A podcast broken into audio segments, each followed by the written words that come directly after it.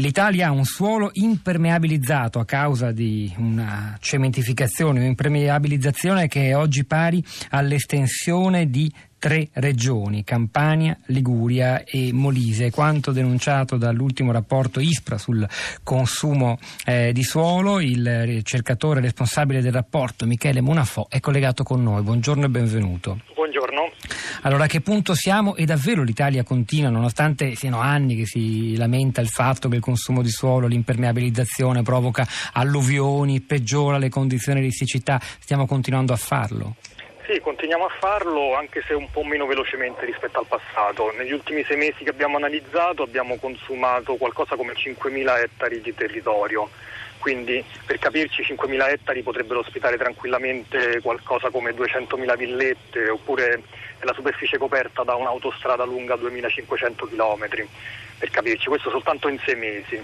Eh, oggi abbiamo la cifra complessiva del suolo artificiale in Italia ha superato i 23.000 km quadrati una, quindi una velocità di trasformazione che oggi si attesta sui 3 metri quadri al secondo. Ogni secondo noi consumiamo 3 metri quadri, abbiamo avuto velocità più elevate sicuramente in passato all'inizio degli anni 2000, ma ancora siamo molto lontani Senti... dall'obiettivo di azzeramento che, che, ci chiede l'Unione Europea da, da, raggiungere entro il 2050. Ecco, prima di spiegarci come possiamo raggiungere questo obiettivo, che cosa vuol dire consumare suolo esattamente? Come ecco. lo facciamo? Vuol dire consumare solo attraverso una copertura artificiale, quindi edifici, fabbricati, infrastrutture, tutto quello che in qualche modo fa perdere al suolo la sua naturalità, la sua capacità produttiva. Cioè, ad esempio? Ad, eh, ad esempio un suolo che era agricolo, naturale, viene coperto da cemento, asfalto, da fabbricati e altro. E così il suolo di fatto perde tutte le sue funzioni di fatto un suolo così è un suolo morto, non, non, respira più, non vive più, non è più in grado di assorbire l'acqua, non è più in grado di produrre eh, prodotti agricoli, non è più in grado di eh, regolare tutti i flussi e i cicli naturali. Il suolo è fondamentale perché perché ci permette di vivere fondamentalmente. Senza il suolo. Questo, perché non è evidente. Se uno dice c'è un grande, un grande, una grande zona incolta, magari e, e, senza nulla sopra se non sterpagli, che male c'è se un net, qualche ettaro di quella zona la, la, la, ricopriamo con cemento asfalto, costruiamo qualcosa che magari produce, da posti di lavoro, che male c'è? Eh, noi spesso ci scordiamo quali sono le funzioni del suolo, basti pensare, ne dico una sola, il suolo è un serbatoio di carbonio, dentro il suolo ci, stanno, ci sta tre volte la quantità di carbonio che sta in atmosfera atmosfera. Quando noi artificializziamo il suolo, quel carbonio viene rilasciato in atmosfera di fatto, viene persa questa capacità di stoccare carbonio.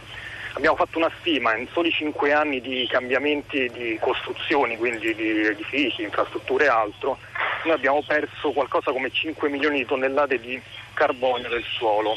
Per capirci in termini di emissioni di CO2 equivalenti è quello che emettono eh, 4 milioni di auto circolanti nel nostro paese, quindi questo soltanto con i cambiamenti di 5 anni di artificializzazione del, del suolo.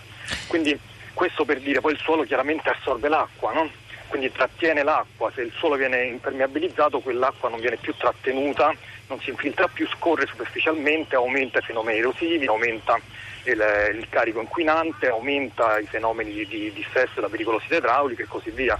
Quindi il suolo ha una serie di funzioni che noi spesso non, eh, non consideriamo. Non consideriamo perché magari guardiamo ad altre voci, evidentemente c'è anche un conflitto spesso eh, tra, tra, economia, tra, tra, la possibilità di realizzare un profitto, di stare meglio economicamente, il consumo di suolo. A questo proposito un altro messaggio testimonianza di Nora eh, da Conegliano Valdobbiadene, non c'è più un metro di terra disponibile eh, a motivo del prosecco, bisognerebbe essere più attenti eh, da questo punto di vista. A questo proposito segnalo che sulla stampa di oggi in realtà dal fronte del prosecco e in particolare e da un altro distretto produttivo importante del nord-est, quale è quello degli occhiali, arrivano buone notizie perché dal punto di vista economico della produzione di PIL si dice, dice questa inchiesta della stampa, il Veneto è tornato a essere una delle locomotive del paese proprio perché la, la virtuosità di questi prodotti che vendono in tutto il mondo.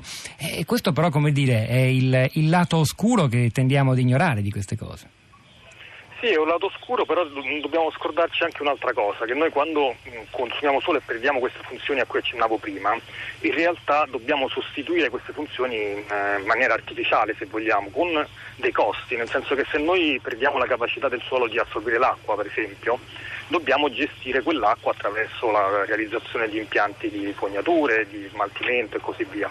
Tutto questo ha dei costi, così come la, mancata produzione agricola, così come la mancata produzione dall'erosione e così via.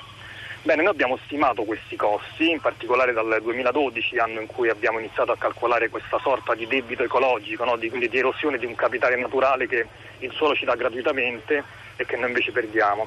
Abbiamo stimato in un valore compreso tra i 600 e i 900 milioni di euro l'anno questo, questo costo, quindi una sorta di debito che noi ci portiamo eh, sulle, che portiamo sulle nostre spalle e che ci porteremo in futuro perché una volta che il suolo è consumato questo consumo è di fatto per sempre, nel senso che è difficilmente reversibile. Una volta che abbiamo scavato, abbiamo coperto artificialmente un suolo, quel suolo non tornerà più naturale se non con, dopo tantissimi anni, parliamo di migliaia di anni, oppure con interventi molto dispendiosi e mai comunque del tutto efficaci. Un'ultimissima domanda, abbiamo cercato di capire, abbiamo ascoltato la voce preoccupata di Coldiretti Parma a nome di tanti altri agricoltori italiani, eh, c'è chi dice che l'agricoltura però è anche colpevole, lo è anche dal punto di vista del consumo di suolo, qual è il comparto che maggiormente minaccia la nostra dire, salute nazionale da questo punto di vista? Beh, ad oggi, soprattutto in un momento di crisi economica che ha toccato molto il comparto dell'edilizia, la prima responsabilità è da dire quella delle infrastrutture. Eh, infrastrutture già oggi sono responsabili di circa il 40% del suolo artificiale in Italia, infrastrutture di qualsiasi ordine e grado, quindi dalla piccola strada eh, rurale fino alla grande infrastruttura o arteria autostradale. Eh, l'edilizia è comunque ancora responsabile di circa il 30% del, del, consumo di suolo, tutto il resto sono altre situazioni che vanno dal, eh, dal campo impermeabilizzato, dal parcheggio, dal piazzale fino anche a strutture di supporto all'agricoltura